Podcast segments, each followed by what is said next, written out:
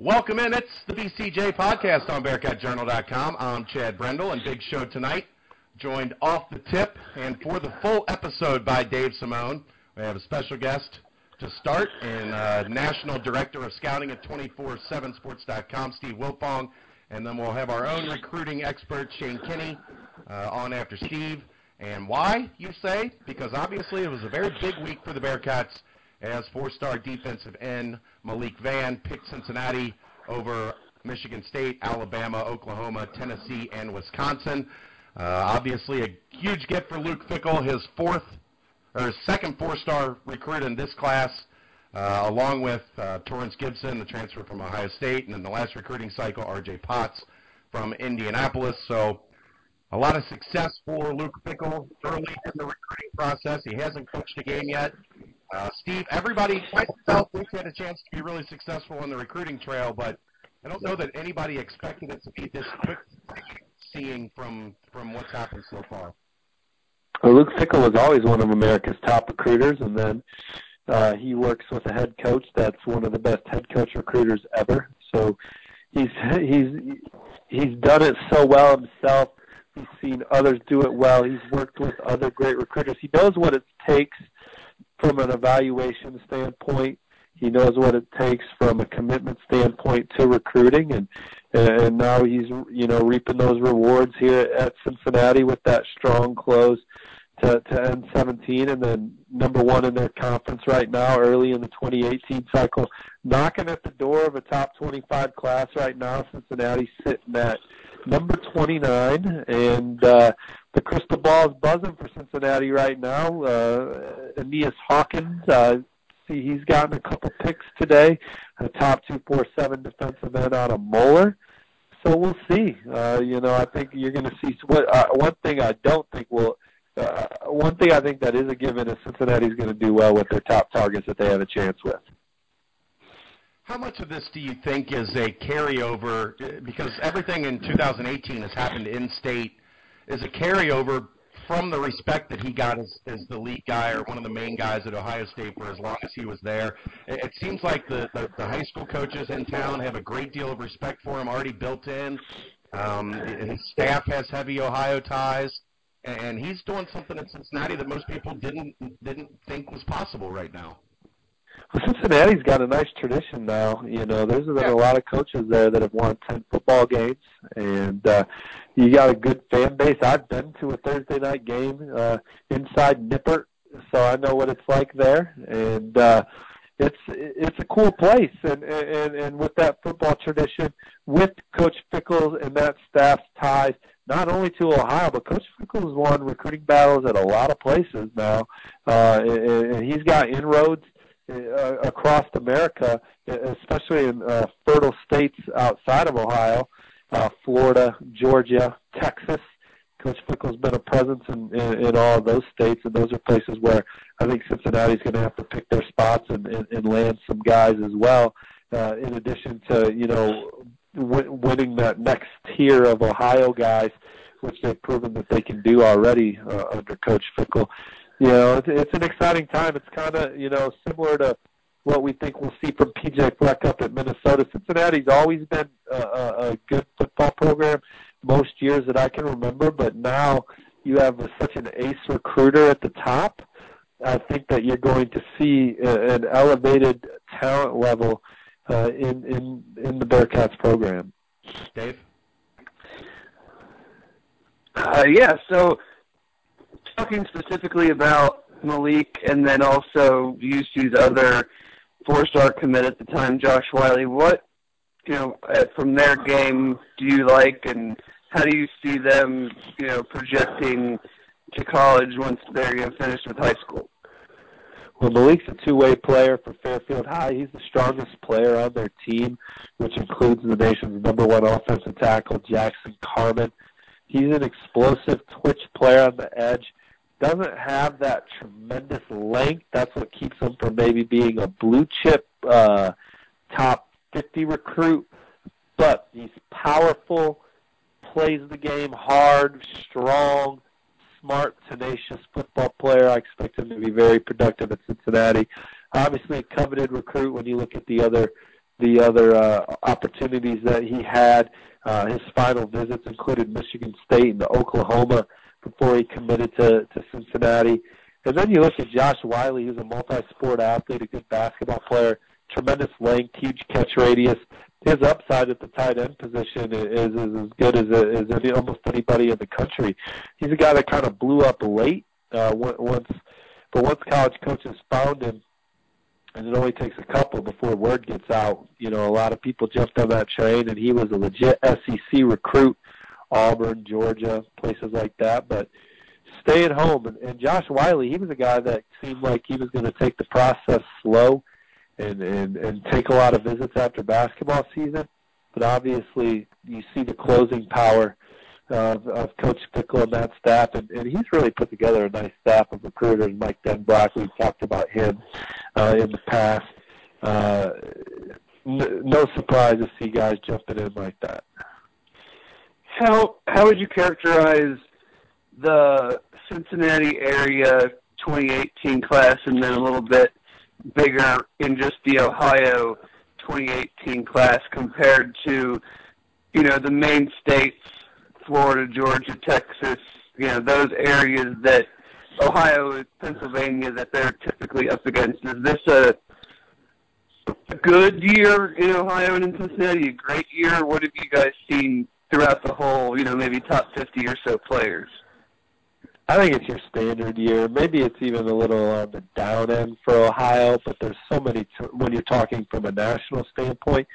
But it, it's always going to be in that top six or seven uh, states in the country to find a bunch of Power Five guys and, and potential NFL guys. And Cincinnati, in particular, there's not better high school coaching anywhere in the country than Cincinnati. So guys that play in the Cincinnati area, uh, for the most part, are being coached off the charts uh, on, on a high school from a high school standpoint, and they know how to play the game, and and, and they're seasoned, and and they'll they'll come into the college program of their choice with the right temperament, and and, and as prepared as you can be uh, for the next level. Uh, so I think you know for the most part, Ohio is where it always is. Steve, in terms of, of, of a comparison, how much does this mirror what Tom Herman did when he got to Houston and selling the city on kids staying home and and really getting the city excited almost instantly? It, it's kind of ironic because those are the two, the last two guys to leave Ohio State for you know pretty big time coaching jobs. And Herman was able to turn it around, and it seems like Fickell almost instantly is getting the same type of momentum. Well, Fickell's walking into a program that I, I know Tuberville was let go, but I think that kind of exhausted itself. It's not like he's taken over a team that was god awful. You know what I'm saying? And uh, so I think he's walking into a pretty advantageous situation. Just like Tom, I mean, Tom Herman took over a football team that I believe was eight and five, and then they went thirteen and one the next year. It showed his kind of coaching prowess and I think we've, you know, Coach Fickell's been on has, has won national championships as an assistant. He had the interim title at a very difficult time at Ohio State, and I think you saw a Buckeyes team really compete their ass off that year. Had a freshman quarterback and and a guy that was a was a really good college or a really good college quarterback, but at the end of the day, was he even really a quarterback? You know, and and uh, and uh, you know he played receivers final year in college, and, and Braxton Braxton Miller. So I, I think that you know he can have the same kind of success that that Tom Herman did. It's obviously the same league. And Cincinnati, get you know that year they went thirteen and one. They they held Cincinnati had that game won on the road. You know Gunner Kiel played great, and, and uh, that was just a fantastic football game. So uh, I I could see starting to ramble. I could see Coach Fickell being really successful at Cincinnati, being the next guy to win double-digit ball games, and you know move on to to another opportunity.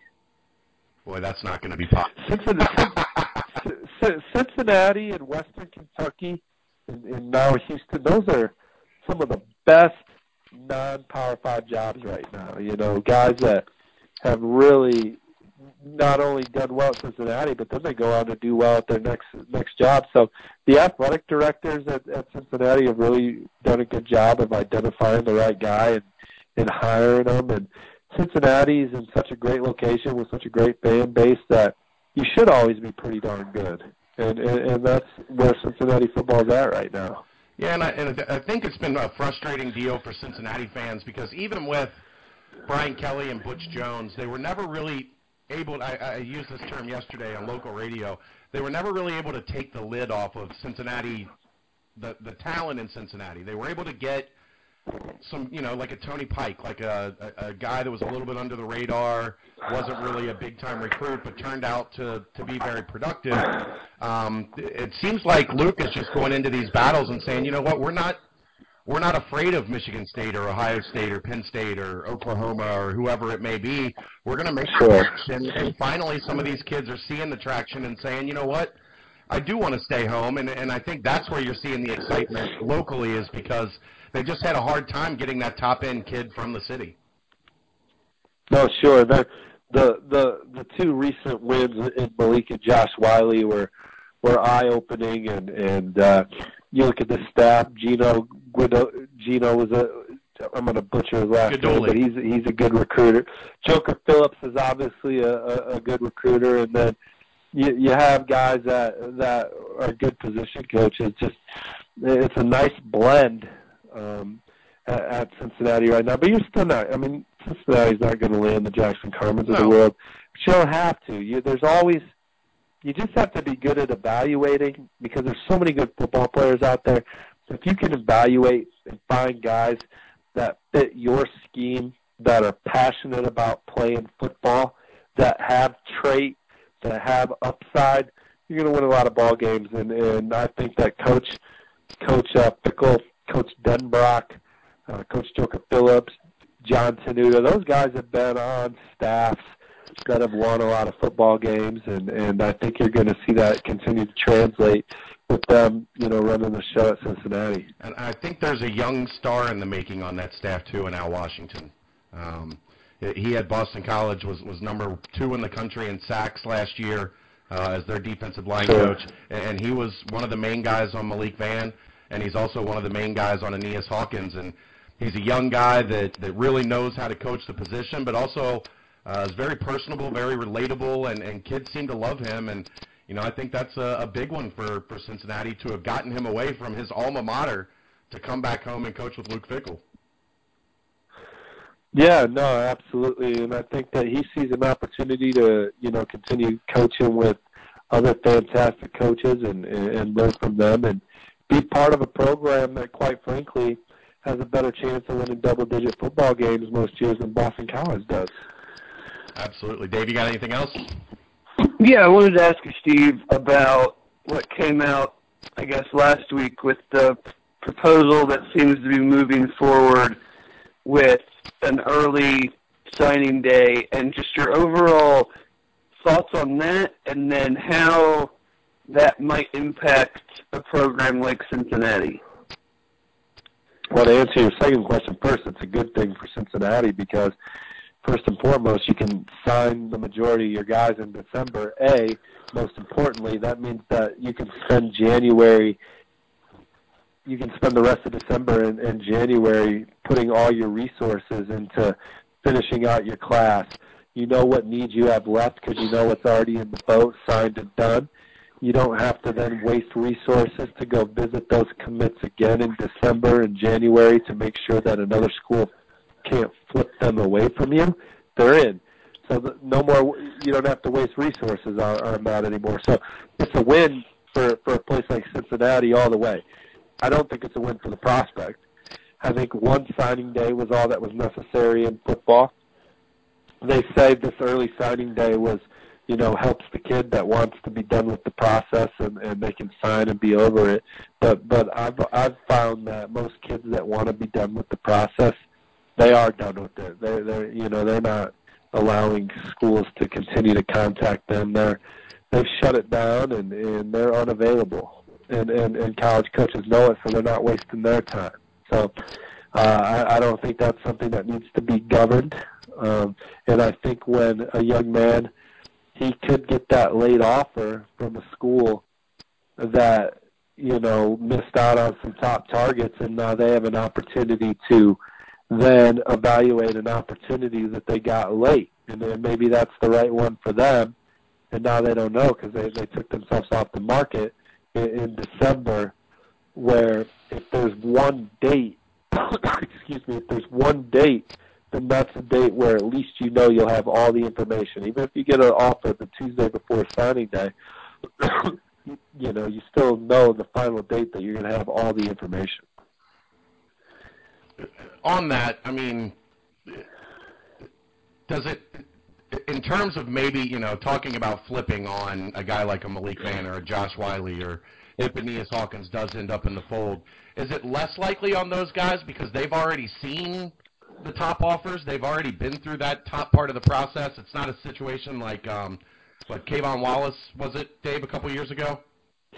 Yeah. That, that all of a sudden Clemson comes on the picture you know, he's a two-star recruit nobody knows of. He blows up, ends up at Clemson instead of Cincinnati where he decommitted, and then now he's, you know, a, a primary guy in Clemson's defense as a sophomore.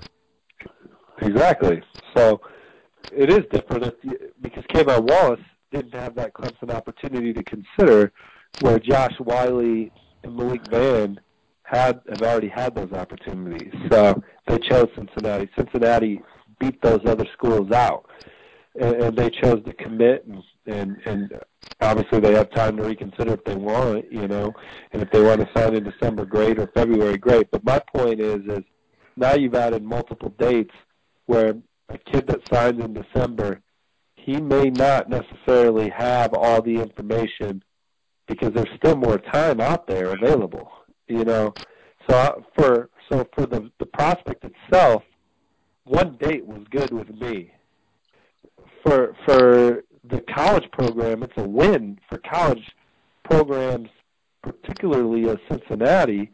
It's a win to have an early signing day, and you're happy about it.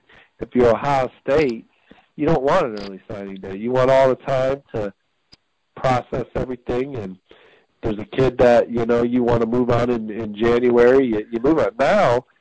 School, you know, Ohio State and Alabama's and, and and those types of programs are gonna maybe try and maybe tell kids that are committed to to these you know schools look we're not offering you yet but you don't need to be in a rush to sign here in december too because we could offer you later where at the same time the school he's committed to is going to say well look if you don't sign you can lose your spot here right you know they got to do what's best for them so i think one one signing date is what's best for the prospect so this is going to add more stress for some kids where where ultimately the kid that was shutting it down and solid, schools aren't bothering him. And I think that's blown out of proportion. Just my opinion. Yeah, and and I think you know I think the one thing that's weird to me about this this new signing day is that they're two months apart. I mean, is it, what what really is the huge difference there other than like well the said? huge difference is the No, the schools voted yeah. on it and and so they got it set up that way because they're going to be able to put all their resources in other spots. Yeah. A, this is especially a win for mid majors like the Max that don't have you know as much you, know that money money is saved for them if they can sign 16 kids in December and then they're only recruiting seven kids the rest of the way. They don't have to spend as much money on the road. Their resources change. You know, it's it's good for the wallet and they're not as But worried about again, their class. like- they're not as worried about their class getting picked apart on January 30th. Well, hundred percent, but even more so, they don't have to go visit those kids in January because they're already signed. You know, and, and, and so less less money spent on the road. But the, the the original point I was getting to is that, like at least in basketball, it's November and April. Like you can sign and get it over with before your season starts if you so desire, and and not have that to worry about. Not you know be done with the recruiting process and have it out of the way. And then if you want to keep it open, you get to play your senior season and show what you can do. Where in football, it's just that two month difference. And I guess the big difference there is, is coaches have finally in December, when December hits, they can start evaluating all of the senior game tape. But I just don't. It doesn't strike me as there being much of a difference between having it in December and then another one in February, as there is from like November to April, like we see in basketball. Correct, I agree with that. But again, this is a win for the college programs, and that's ultimately why it passed because they're the ones making the rules. You know, I think if you pulled the kids, you know, I don't, you know, if you brought the high school coaches into it, I don't, I don't know. Hell, maybe they they would want an early signing day too. But I think ultimately, it's not. It's going to add more stress on the kids that are committed to mid majors or that are committed to, you know, a lower lower power five that um, you know could potentially still get that high profile offer because there's communication. Right. So that you know a kid waiting on Ohio State, you know, has to make that decision: should I sign with the Bearcats or should I sign with Illinois um, or Mississippi State? If I, and, and Alabama saying don't sign, we may still offer you a Mississippi State saying if you don't sign, you may not be allowed to come here because we are going to offer this next kid who's going to take it and sign right now. Right. You know, so so one date, one date was good with me. No, I, you know, I get where you're coming from. Uh, yep. Uh, yeah. Be, so we'll before see. we let you go, you're going to fire up that crystal ball on Aeneas Hawkins anytime soon, or are you still evaluating? I think Aeneas told me he's out west right yeah, now. I think he's, he's at USC and UCLA. So we'll see how those go. But there's no doubt that UC's right there in the mix uh, for him, and and uh, you know with Coach, uh, I don't think before Coach Fickell they would have had a chance, and, and now they have a great chance. And Blue Smith, uh, everybody seemed to think that that was heading in the direction of Kentucky three or four weeks ago. That's what I had heard. Are you surprised yeah, it hasn't happened? Uh, well, he visited Cincinnati today for an unofficial. He, he came down. Um, he basically stopped by Cincinnati Friday on his way to Kentucky for the spring game. So he was in Cincinnati in the afternoon, uh, and then he came back today. The only thing I'm wondering there, are you surprised he hasn't pulled the trigger yet? Because that seemed everybody seemed to think three weeks ago that that it was going to be Kentucky and it was going to be fairly soon. It just seems a little strange that he hasn't done it yet. Well, I, I thought that there was a chance it could maybe be soon, but at the same time, I still love where Kentucky's position for Blue. Yeah. And uh, but Blue's also taking some other trips. He's going to Notre Dame this weekend. That's a potential game-changing visit. He's never been to South Bend. I think he's a guy that Notre Dame will, you know, if they push for him, they would have would have a good chance at a kid like that. So um, he's still got places to see. Really likes Tennessee. So uh, Kentucky's in good position. They're doing a good job recruiting him, but uh, Blue's still got places to see, dot, I's to dot, T's to cross, things to learn, things to see, and he's a guy that doesn't need to make an early decision because he has so many opportunities. All right, thanks a lot, Steve. We really appreciate it, and thanks for coming on. And it's a good time for the Bearcats. Maybe we'll have you on again here uh, here shortly, talking about some more. No, thanks, guys. Anytime. I, I, I like Cincinnati. I don't live far. Again, I've enjoyed my time at Nippert in the past, and and uh, so anytime, guys. Have a good one. All right, thanks a Thank lot, you. Steve. That is Steve Wiltfong, the National Director of Recruiting at 247sports.com. And now we welcome in our own expert recruiting analyst in Shane Kenny. And uh, Shane, it's been uh, it's been a good 24 hours for the Bearcats, dating back to uh, to yesterday. It was kind of uh, Malik Vann Day today on the site, uh, but it, you just have to take to take a look at this thing and realize that it's a it's a massive get for Cincinnati, and it was uh, quite the show on Twitter for about an hour after Malik committed with everything that was happening, wasn't it? Yeah, my uh, Twitter notifications were going off and couldn't sleep much because my phone kept going off. But um, I mean, it, this is huge for Cincinnati. I thought, you know, when we original orig, originally heard about this, you know, trench mob thing, that you know, um, the Cincinnati coaching staff made up for guys like um, Alex Riegelsberger, Hawkins, and Vann. I, looking at it when it first came out, you, you def- in my opinion, you definitely thought Malik was probably the least like likely to end up at Cincinnati, and and and it's happened, you know. So I I think it's it's huge for Cincinnati, and I, not even just getting this attention, which is the biggest thing, and something that me and you talked about before. Hypothetically, this is always a hypothetical question. I want to get people angry already when they just got a guy like Malik Vann, but if he would hypothetically decommit, it doesn't matter. Cincinnati's done their job here. They they've got the attention around Cincinnati around this 2018 you know recruiting cycle but in terms of you know not just the game that he brings to the field which I'm very excited about what he could do at Cincinnati in his first year because he's a guy that had offers from Alabama, Wisconsin, Michigan State, you know, programs that run elite defenses, and you can bring him to a guy like Luke Fickell at Cincinnati, who's who's been able to run these also elite defenses at Ohio State. I think it's it's something with a guy like his raw talent in the AAC. It's something that could be dominating within um, the, the first year, similar to what Ed Oliver did at Houston, but with Von at defensive end. Um, e- easy now, e- easy now, easy now. I, I, I'm, a big I'm a big Malik Vann fan, but Ed Oliver was like a top four guy in the country. Okay, well, let's relax here. I think when we're looking, yes, no, don't get me wrong. That could be a reach from here. It could definitely could be a reach. But I, I, think I get what you're saying. I get what you're saying. I think at Cincinnati, with the depth and the talent, there there hasn't really been this kind of recruiting class, or there hasn't been this a guy this talented on the roster that's been recruited.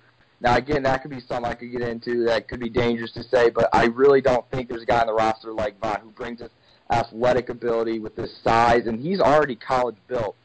So it's something that is pretty exciting for Cincinnati fans. Dave, you, you you grill him now. I, I'm gonna take it. I'm gonna take a play off. No, I don't. I don't. I don't need to grow him. I just I love the Ed Oliver comparison. Not as much for the the player itself, but the effect. Because Yeah, I, I agree with that. I think I- a better I co- I think- think a better comparison could be Malik McDowell at Michigan State during his first year. I think that would be a better comparison. Yeah, I, I, and, I, and, I'm not saying that, that any of this is a slight at Malik. I'm saying Ed Oliver was one of the best defensive tackles in the country the second he stepped on the field at Houston. So I- I have very high hopes for for Malik and his future at Cincinnati, but I, I don't want to get you know crazy. That's all. Hey, we're ju- we're just trying to copy what our fans do on our board. Well, I'm not. You know, I, I'm the voice of reality at times on these things. Dad, Dad has to step in and say, "Calm down, fellas. Getting a li- the horseplay is getting a little carried away." but Dave, I, I think your point is right, and it's it's more the the momentum because Right. the, the momentum instantly as soon as that posted at 5:43 yesterday the, the momentum jumped through the roof in this town. and that's that's what I think is the biggest key to all of this is you know you got the class started with a solid player, but an under you know for the majority of fans an under the radar player, and but from Ohio, so everyone latched onto that right away. Look, Luke Fickell's already recruiting Ohio, Columbus. We we don't get guys from Columbus. Blah blah blah blah blah.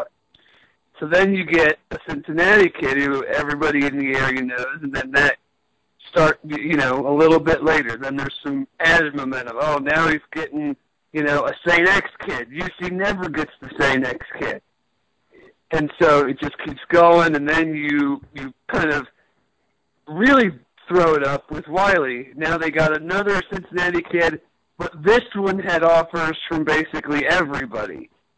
So, and these are all kind of, you know, staggering one on top of each other, whether it's a week after, 10 days after, two weeks after, and, you know, then obviously yesterday Malik Vann, another Cincinnati kid. Now they got two of the top six kids in Cincinnati, and this guy had offers from Alabama and Oklahoma, and it's like, it's this momentum that and even if they say they get another commitment in a week or ten days, but it's not a Malik Vann, Josh Whyle type of person. It almost doesn't matter because it's like, look what they did again. They got another Ohio kid or another Cincinnati kid, and now they've got six commitments, and all of them are from Ohio, and half of them are from Cincinnati. And so it's like, it's just is if they can just keep stair stepping, so to speak, the the kids you know the other commits, the fans, they just notice that like,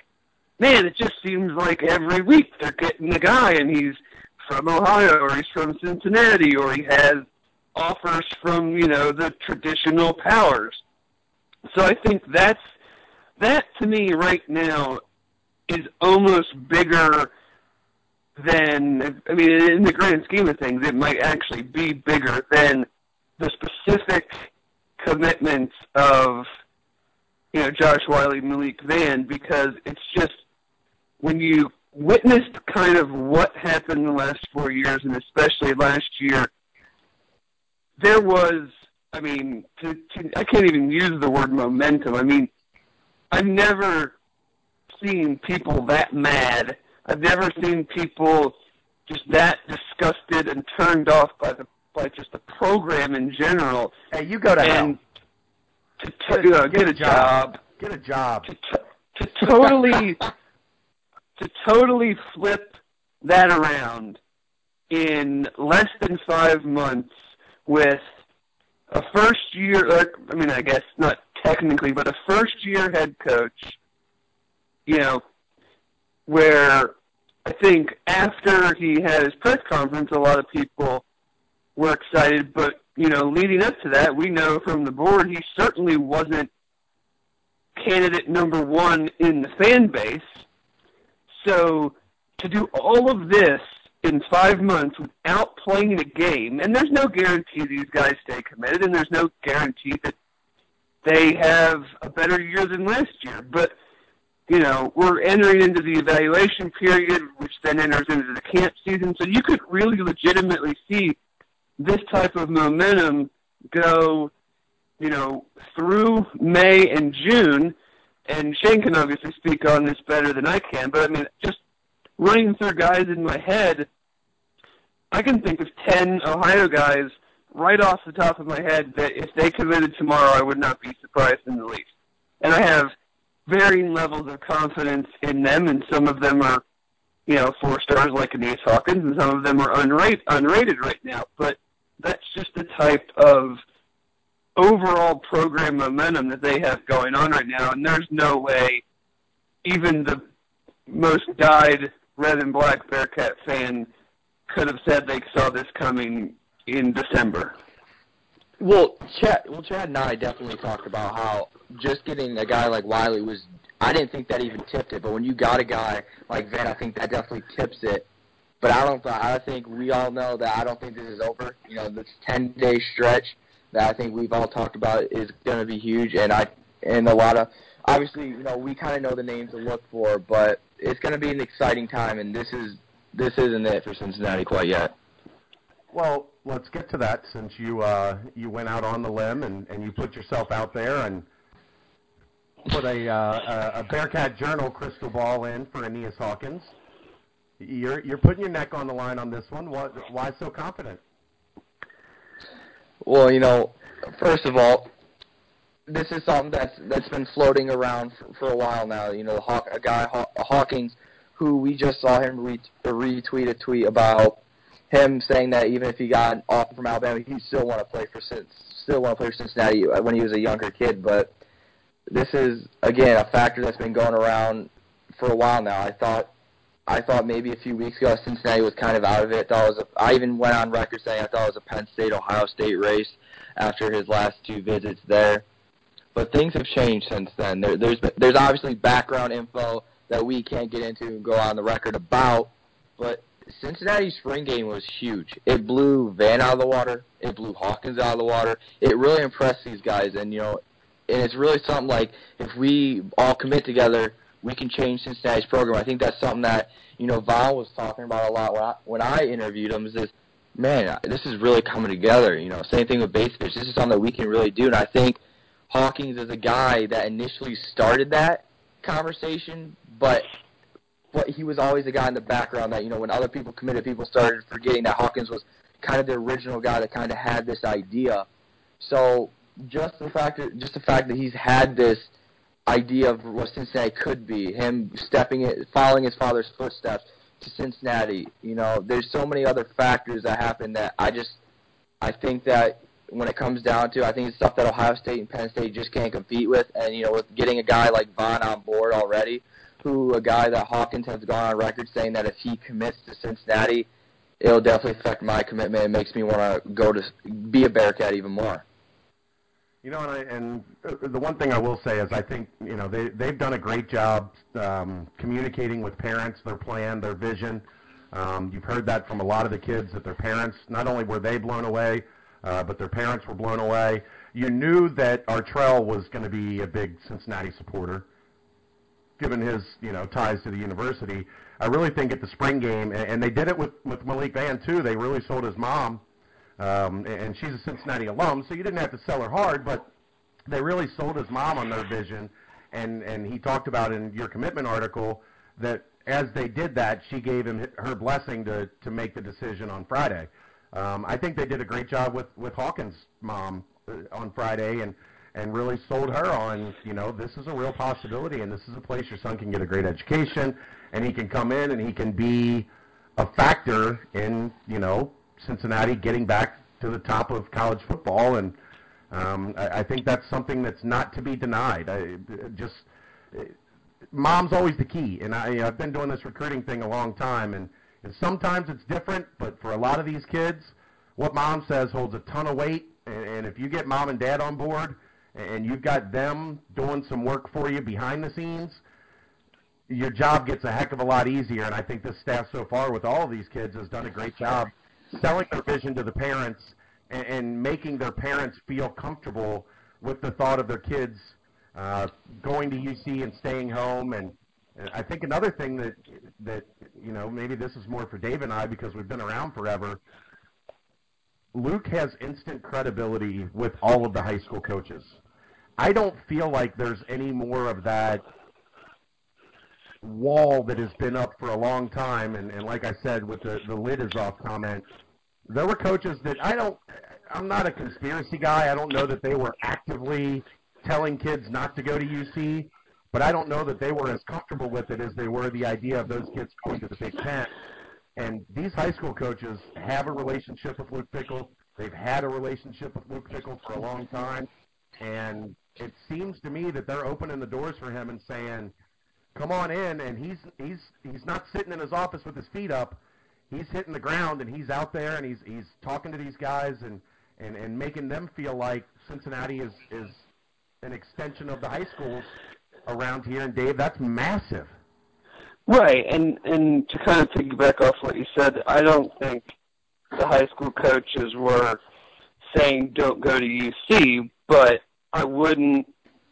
I feel pretty I, I confident think they were saying go to Michigan State or Ohio well, State or whatever. That's what I'm saying. They were.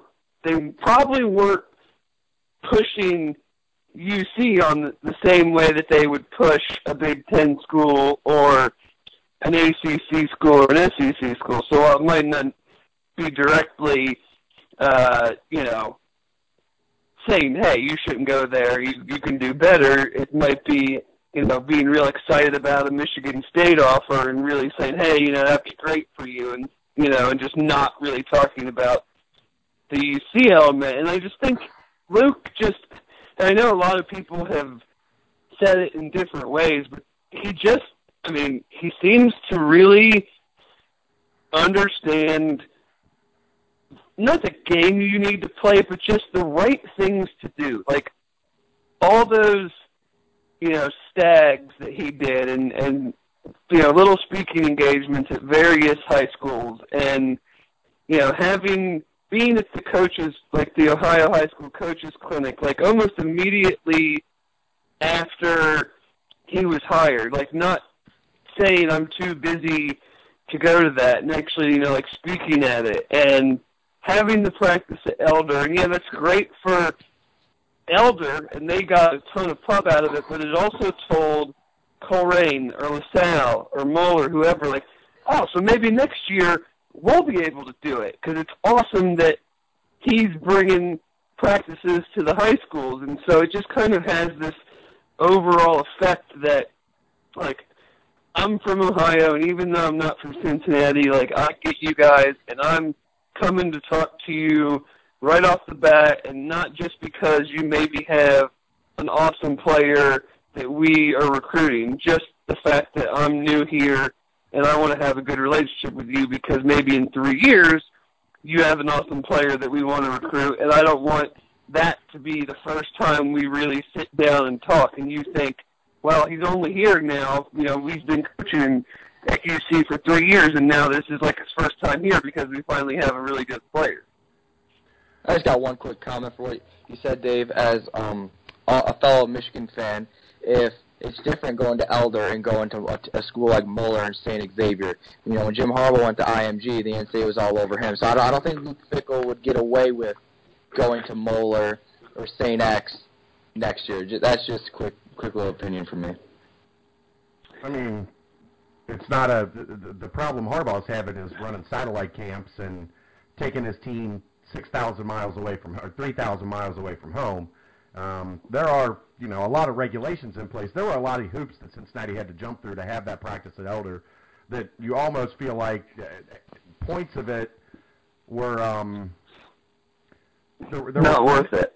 Yeah, there were negatives that definitely outweighed the positives at, in some areas, but that's why the NCAA has those things in place is to make it to where it's a sacrifice to be able to do something like that. So uh, I don't see any any blowback, and I know it's something they plan on doing in the future. Um, if they can, you know, if it, if it continues, I don't see the NCAA closing that loophole um, necessarily because it's just not it's not the optics of loading up your entire team and taking them on a road trip on spring break to Florida or to Rome um, and I don't begrudge Harbaugh for doing that stuff. It's no, I would be I'd be doing the same stuff because I absolutely. think kids love that. But like if you compare the two, did you see having practice at Elder get any press outside of the city of Cincinnati? No. I'm guessing no, but because well, you can't you can't tell me that you can't tell me that if Luke Fickell. I, now this is all obviously hypothetical. But you can't tell me that Luke Fickell went to St. X or Moeller, it wouldn't get publicized. I guarantee you it would more than it did are, Elder. Are you not? Are you not realizing that Elder is a multiple-time state champion in the state of Ohio in Division One football? Elder no. is St. X or Moeller, man. That's that's the same deal. Like okay, but you can't you can't tell me I that. I can't that, tell you. I you know you can't. You can't, Chad. You can't tell me that Elder had the same type of has the same type of prospects and Cincinnati's gonna be chasing as a St. X or or Moeller does. Right at this instant, not no, so in no this class, no, but they they no have. in this class. I'm not talking about I'm not talking about years before or years in the future. I'm talking about right now. It but doesn't. it's Elder. It's Elder is on a plane with St. Ignatius and and St. Edwards and Moeller and St. X. Yeah. Elder is one of the elite elite. I'm I'm not programs. saying they're not an elite program, but I'm saying they don't have the top prospects like a St. X or Moeller does right now. That's all I'm saying. I mean, the other option, they were going to go to LaSalle. And LaSalle had something planned, and they couldn't make it. I don't think LaSalle would have been any different than going to Elder. They went to the Pit. The Pit is one of the most high, historic high school football venues in the nation. All I'm saying is it would have got much more publicity if it would have been at his program with top targets for Cincinnati, like Malik Vann, I mean, no, sorry, not Malik, but like Chase Wolf, like Blake Bazovich, and then like Hawkins at Moeller, because it would have brought everyone out there in comparison to what's happened already with Harbaugh, and everyone would have been jumping around it. That's all I'm saying. Shane, I, th- I think you're missing one key element here in that UC is in the AAC, and anybody who's anybody that's going to talk about those type of things doesn't give a crap. So Michigan gets publicity because they're Michigan and they're an unbelievable program, and they and have Harbaugh, and they're doing stuff like IMG and Rome and everything. Nobody at ESPN or any college football network, regardless of whether it was at St. X, Springboro, Walnut Hills, it doesn't matter. They wouldn't have paid any attention to it. Well, you, I'm saying this is obviously happening next year, but you're telling me if Luke Fickell comes out and does what he does what we think he does, gets a top third recruiting class, you're saying there won't be as much. I'm not saying there's going to be as much publicity as well. That's as different because he would have had something to he would have had something to back it. If they finish with the top 30 recruiting class and then somehow go like 10 and two this year, then yes, people are going to pay more attention to it. But right now, they came off. Well, I didn't say season. right now. I said in the future. I said well, like I can't, next season. I can't tell you what's going to happen then. I'm just I'm saying right now, if they would have had the practice at St. X this year instead of Elder, I don't think it would have been any different. No, if they'd have had it at Moeller, I don't think anybody would have batted an eyelash. So take that, kid. no, I like I like that he. I do he's too. got conviction. hey, but he hasn't. been. There, he hasn't been, been there's been plenty of arguing that's done on this. He hasn't been Cincinnati-ized yet. He, he doesn't quite grasp the uh, inner workings of the Cincinnati football mafia. But is that a good thing or is that a bad thing? You guys can tell me. Uh, there's good and bad to it all, just like anything else. There's good and bad Uh, to it all. I guess um, we'll. Uh, So this marks this marks the first yelling we've got into. I think there's going to be a lot more come National Signing Day. Oh, I yell all the time. Get used to it. It's what I'm, it's what I'm best at. Um, you know that by now, Shane. Oh, indeed. So I, I have a, a little bit of a not off the radar topic, but just something I've noticed. And since Shane talks to all these kids and has been, you know, following it much closer than probably Chad and I have, and the the impact might be small, it might be big, I don't know, but I just find it interesting. Ohio State is recruiting at, you know, last year and this year, kind of an unprecedented level for even them and almost all of it is nationally now. When Tressel was there, They've got what one very- Ohio kid. one Ohio kid out of seven commits. They just got another one yesterday or the day before from Oklahoma. So when Tressel was there, it was heavy, heavy Ohio. And I'm wondering now. Obviously, UC probably consistently or you know hardly ever is going to beat out of Michigan. Is going to beat out of Notre Dame. You know, but with Ohio State recruiting nationally so well, like they're not going to stop, and with Luke coming from Ohio State and having these Ohio ties and getting these Ohio kids, I'm wondering, you know, how much that actually helps UC. Well, I think you know when we first when Urban Meyer first entered the Big Ten, it was pretty well known how he's go, he was to recruit. He was to recruit nationally, like like he did at Florida with like an SEC type, you know, recruiting way. He's to bring it to the Big Ten. Um, you guys are correct. Ohio State's backed off of Ohio um, in the state of Ohio in terms of recruiting. I don't I don't think it's because of a lack of talent. I think it's more because Ohio State's one of those programs where they can they can recruit nationally and they they're successful recruiting nationally. You know, they can Well- compete with any program. They can go into any backyard they want to, and and they can almost automatically be in a top three just by an offer.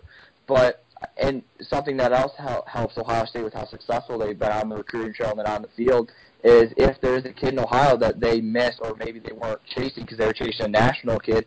It's I mean, like with Thayer Mun- Munford. Um, he was a kid who was considering Kentucky, Iowa State, and, and was on the verge of committing to Kentucky, but all of a sudden got an offer from Ohio State because Ohio State is one of those programs that they still hold that, sh- even though they don't recruit the state as well anymore, or they don't, maybe they don't choose to, but they're still they still hold that you know presence in the state, and it's something that still scares many programs from going into Ohio, even if there's a prospect they like. Sometimes they won't even offer them because they're scared to compete with Ohio State because Ohio State's very successful in the state and nationally.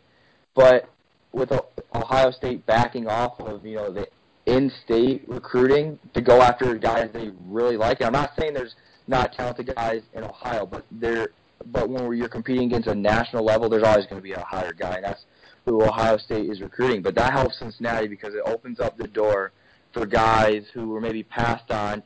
And this is kind of the story of Cincinnati so far in the recruiting cycle. You know, guys like Chris Oates, um, Brian Asamoah, who who is getting a, a lot of Ohio interest, Miki Harris, who's getting a lot of Ohio interest, Hawkins, who is a guy who's been talked who's been talked about, who c- could be a take for Ohio State, couldn't. It- It's it's still kind of unknown as of right now if he's a take or if he isn't. I'd probably lean on the on the take side, but it's a story that are these kids gonna wait or are they gonna commit to Cincinnati? Because a lot of these guys looks like it's either wait for Ohio State or commit to Cincinnati. But when Ohio State holds off and recruit other kids, our natural instinct is just to say, well, they're they're they're, just gonna commit to Cincinnati because they're the program that really wants them. But Ohio State, again, it's something that's it's as long as Urban Meyer, as long as they stay relevant, it's going to be a thing that they're always going to hold. You know, just to such a high level that kids want to go there no matter what, even if they have to wait till their senior year to play because of the depth chart. So, but I think it helps Cincinnati a lot because it opens the door up for them to recruit a kid for so long, so they do have a shot when if Ohio State would offer, or if Ohio State already has offered, Cincinnati just recruits them harder. Shane, I got two things. One, how, how do you spell Hawkins? Uh, H A W K I N There's not a G in there. The, the, the, G, I haven't the G is silent. You've been saying Hawking's. I I thought no no we're gonna have to go back in the recording. I'm pretty sure I said Hawkins. no, you. Now maybe I've said Hawking. A- a couple I times. Hawkins. A couple- No offense to anyone. I know. I just I was kidding. I, I, I, I there's the G. The G is silent. I We think like he to was pick- talking about the, we like the to- we like to Harvard pick- on the hockey. Uh, Yeah, the Harvard of the hockey. Yeah, that's it. We like to, we like. This is simply we like to pick on the kid. That's it. Well, that's right. You're like you're like the Jalen Green of the podcast. you keep running up the middle, and we're just gonna keep smacking you. Yep. But you get back up, you run back to the huddle, and you run right back into That's the right. to get hit again. And I, and, I, I and I continue to, and I continue to run my mouth to Chad. I know. Perfect. And- and that's why I'm going to call you out on things like Hawkins. Um, two, I mean, Dave, it's crazy right now. Ohio State is kind of recruiting like Kentucky in basketball. Like, Yeah. Well, you can put Alabama up in that category too. Um, not really, man. Not, Well, I- Alabama's well- not doing what Ohio State's doing right now. Ohio State is literally getting the top one or two guys at every position. Number one out I okay. Number one This is, this is what we say every year. We we panic because Alabama might might have the 2016 national. I mean, might ha- might have might not have have the 26 overall recruiting class right now. But the last five years, Alabama has had the crown. Last year they had the crown. Ohio State was still What the hell are you level. arguing about? I'm not arguing that. You're ch- you're moving the needle. I'm saying in recruiting, what Ohio State is doing right now is ridiculous because they are literally recruiting like Kentucky basketball. They're taking a top three guy at every position of need. And, And I said as Alabama's gonna be at that point. Shut up for a second. Jeez. I dude, I can't respect Let- Ohio State. It's it. I can't do Let it. me finish my damn point, and then you can run your mouth. Yeah, it's like my six-year-old, Dave. the point being, because they are doing that, that is what's pushing kids from Ohio down the board. It, they're not getting to, you know, everybody says, you know, it's it's like I laugh when the when the basketball people talk about one and done is ruining the game. No, you just say that because you can't Because you, you can't get them. Right. So what Ohio State is doing, and as a result, they're just going in. They're they're saying we want the number one or number two guy at every position. We're going after this guy, this guy, this guy, this guy, this guy. And they're getting them. And because they're getting them, that's taking up like 16 spots in the recruiting class. Feel like it's a guy. What last year they had what four, four, four, five stars a cornerback commit, or two five stars, Uh, two yeah. really high four stars, whatever it was. It was Something. I mean, something Yeah, they had, to the, they had the top corner and Shaun Wade. I think they had a top another t- another top five corner. So that's what's pushing. You know, they're not the way that they're recruiting. They're not getting to the Ohio kids. You know, they might have Ohio kids at third on their board, but they're getting number one and number two, so they don't even have to go to number three. And that's Well, that's what's the- changing the the, thing game. that's- the thing that's just different, and it, it's it's vastly different in the last five years, and and even more so in the last ten years, is and because it's because of Urban and because of the success that they've had. But I mean, they never even spent a minute in Oklahoma Right. or or Virginia or you know these and and that to me is the is the bigger thing. It's not as much about like right what what both of you guys are saying is right, but it's just like they're going you know before Ohio was just so important that they're like let's get the Ohio guys and Let's take ten of the Yeah, top we can- in Ohio, and we'll work. we can win with the the best Ohio guys. But now it's like we can go, we can just waltz right into Oklahoma and grab the number one safety in the country. Yeah, let's do it. Like, why wouldn't we? And so, you know, they have seven commits, and say that they keep their percentages the same, they're going to have 14 commits, and only two of them will be from Ohio. And then they'll have 21 commits, and only three of them will be from Ohio. So that just gives to me that just gives UC such an advantage because while you know all the all the big schools, whether it's Kentucky, Tennessee, Michigan, Michigan State, Notre Dame, they all have more pull. We know that, but it, it's so much different for a kid in their state. It doesn't even have to be Ohio, but so much different for a kid in their state when the when you're not a take for that big big school to then like UC is such a more viable option for them, and we're just getting to that point now because of the success Ohio State is having. That these kids that UC probably never had a shot at before under previous, you know, Ohio State coaching staffs, they have a real shot at now. Right. The, the, the point being, you know, back when Ohio State was living on, you know, the Jim Tressel years, um, they were living off getting 10 of the top 15 kids in Ohio every year. And now if they only get four of the top 15 kids in Ohio every year, that's 11 more kids, you know, six more kids out there that Cincinnati's going to be able to get in the mix with. And that's what well, the other, them recruiting the at the level that they are. Yeah, it's 11 more of the top 15, but when they only take four of the top 15, before when they would take 10, kids. Now they had 10 of the top 16 25. through 30. Right, yeah. Well, we're now kids 16. Before kids 16 through 30 would look then to go to Michigan, Michigan State, Notre Dame. Where now kids 16 through 30 are are the ones UC is getting, Yeah. and will continue. And they can make. I mean, they could make gold off of those guys from Yeah. the state of Ohio. I mean, No a top 30 kid from Ohio is, you know, is right up there with the the best of the best from the other states. I agree. We were going to talk about the spring game, but um, No, we, no, we. I mean, yeah, no one wants to talk about that at this point. no, uh, no. I just that was on on the agenda.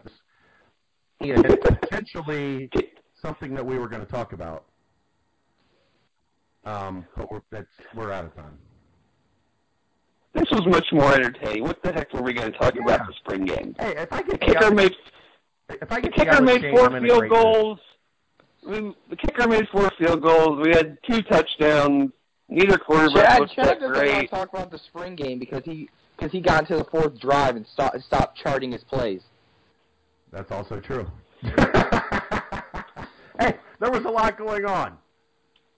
No, I agree with you, man. And um, when we got the news, the person who gave it to us just walked by and like it wasn't anything, and me and Chad were sitting there like, huh? What'd he say? It, it was basically like this. You ready? Yeah, I'm ready. All right, man, just me. And then he walked away. And he walks away. Wow. He is a man of few words. He is. But and then I texted Dave like, um, I, come come over. Come, I I gotta talk to somebody. Like, I don't know what the hell just happened. I I need you to meet me in the end zone. it was uh it was a surreal experience Friday night at Nippert Stadium, that's for sure. But it was a lot of fun. Uh, the only Shane, your uh, your first time in Nippert, your first time on UC's campus. What did you think? Um, I, I, I really was impressed. You know, I'm not, I'm not gonna be, um, I'm gonna be honest here. Um, when I got on the campus, I, I didn't think it was gonna be, you know, this, you know, beautiful, you know, just reinvented, you know, campus. Um, I've heard negative things from being up in Toledo about Cincinnati, but when I got down it, it really blew me away. It was beautiful. I liked how everything on campus was, you know, close together. Everything was up upgraded. You know, the stadium was the biggest thing for me. It was beautiful. Um, they did a lot of great renovations to that, whatever they did. Um, but everything really impressed me. Now, it, we'll tell this. I'll, I'll make you tell this story, even if you don't want to. Your dad was recruited by UC to play football, right? Uh, yes, he was. And that was what back in the late '80s, early '90s, somewhere in there. Late '80s. Okay. So it, that was that was him saying that you know I went down there and that place stinks. And back then it did stink. But it's, Yeah, so uh, it's a different back then he, he he told me the crime was high. He said it was basically garbage when he went down there. And I don't want to offend anybody, but you know that's exactly what he told me. He said so. Instead of going to Cincinnati, I said, okay, I'll I'll stay home. I'll go go to Toledo. So and now true you know, story. now everything's changed. And now Cincinnati is much nicer than Toledo. oh, that's all though. Uh, Dave, anything else before we go? No, I don't think so. I think uh, yeah, next couple weeks should be pretty fun, but we'll see how that goes. Yeah, Shane, anything? Yes, Cincinnati will not be la- landing Jackson Carman. I've gotten three direct messages about that, Well, and oh, yeah. I'm just I, I'm nope making this known right now. in other news, You mean the in- sky is blue and water is wet. They're not going to Okay, beat out Clemson, who's basically If that's the getting case, I shouldn't every have to- number one player. I, if that's the case, I shouldn't have to address this almost every day with Jackson Carman. Well, that's like me having to answer about the basketball schedule every day, and at least finally some news broke on that. And uh, hopefully, maybe some more good news here in the next couple days uh, with uh, another Power Five home and home. Okay, so Chad, now you're going to get 50 different questions on the board from this podcast, so I'm looking forward to seeing you very irritated. No, he just ignores them. Yeah, I just get ir- That's- I, I just get irritated with you. That that's very true. You know, David, speaking from a lot of experience, I I can text him and say, "Hey, how are you doing?" He'd be like, "Shut up." Just some, something random. Uh, I don't know. all, I take all that vent, uh, vent, like vintage frustration, and I just take it out on you. So he takes out his frustration on his from his daughter being crazy in the house all day because he's he's stuck with driving her to school and that, and just takes it out on me. Yeah. You, you've got a lot to learn. You're just, you know, fresh and new in this business. I've got a lot to teach you. And one of those things is learning how to deal with a pain in the ass boss. So, welcome to real life. You, you fit that role perfectly, Chad. Hey, Shane, you just keep you just keep pumping out the content, and you'll be fine. That's what keep, that's what saves me some of these times is the content. Yeah. I feel like Just Chad keep would. keep. I feel like it would have been five, Chad, five Chad won't now. admit it, but we're we're indebted to you because you're doing all the stuff we don't want to do. So, See, you've said I just haven't heard Chad say it yet. what Dave said. well, So, thanks for tuning in, everybody. We'll see you next time. It's the BCJ podcast on BearcatJournal.com.